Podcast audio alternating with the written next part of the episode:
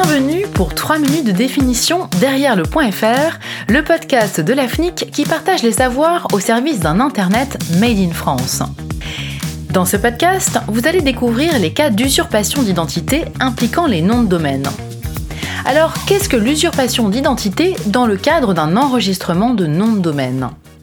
Un usurpateur peut utiliser sans consentement les données d'identification d'une personne avec différents objectifs, comme par exemple accéder aux ressources financières d'une personne, obtenir des avantages ou encore commettre un délit.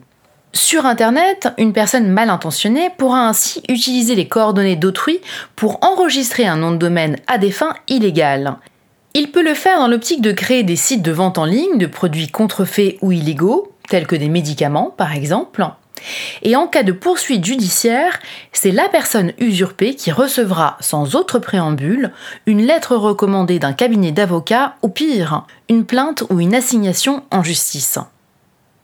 Notons que pour les noms de domaine en .fr, conformément à ce que prévoit la loi, L'association française en charge de la gestion des noms de domaine, l'AFNIC, ne procède à aucun contrôle préalable des demandes d'enregistrement. L'enregistrement d'un nom de domaine s'effectue sur la base des déclarations faites par le demandeur et sous sa seule responsabilité, à quelques exceptions près que vous pouvez d'ailleurs retrouver sur le site de l'AFNIC. En cas d'usurpation d'identité, dans le cadre de l'enregistrement d'un nom de domaine, la première chose à faire est donc de déposer plainte auprès d'un commissariat de police ou d'une gendarmerie. Pour accompagner la lutte contre ces atteintes, l'AFNIC a mis en œuvre trois levées d'action. En premier lieu, le registre propose via son site web un formulaire de demande d'accès à votre données personnelles. Vous pourrez ainsi confirmer une suspicion d'usurpation d'identité et accompagner votre plainte de la liste des noms de domaine indûment enregistrés. En second lieu, l'AFNIC met à disposition, toujours via son site internet, un formulaire de demande de suppression d'informations usurpées dans son WIS, l'annuaire des titulaires de noms de domaine en .fr.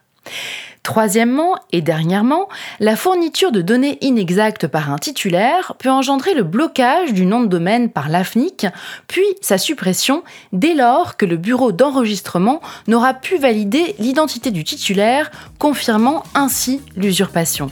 Pour en savoir plus sur ce sujet, écoutez les autres podcasts consacrés à la lutte contre les abus sur les noms de domaine.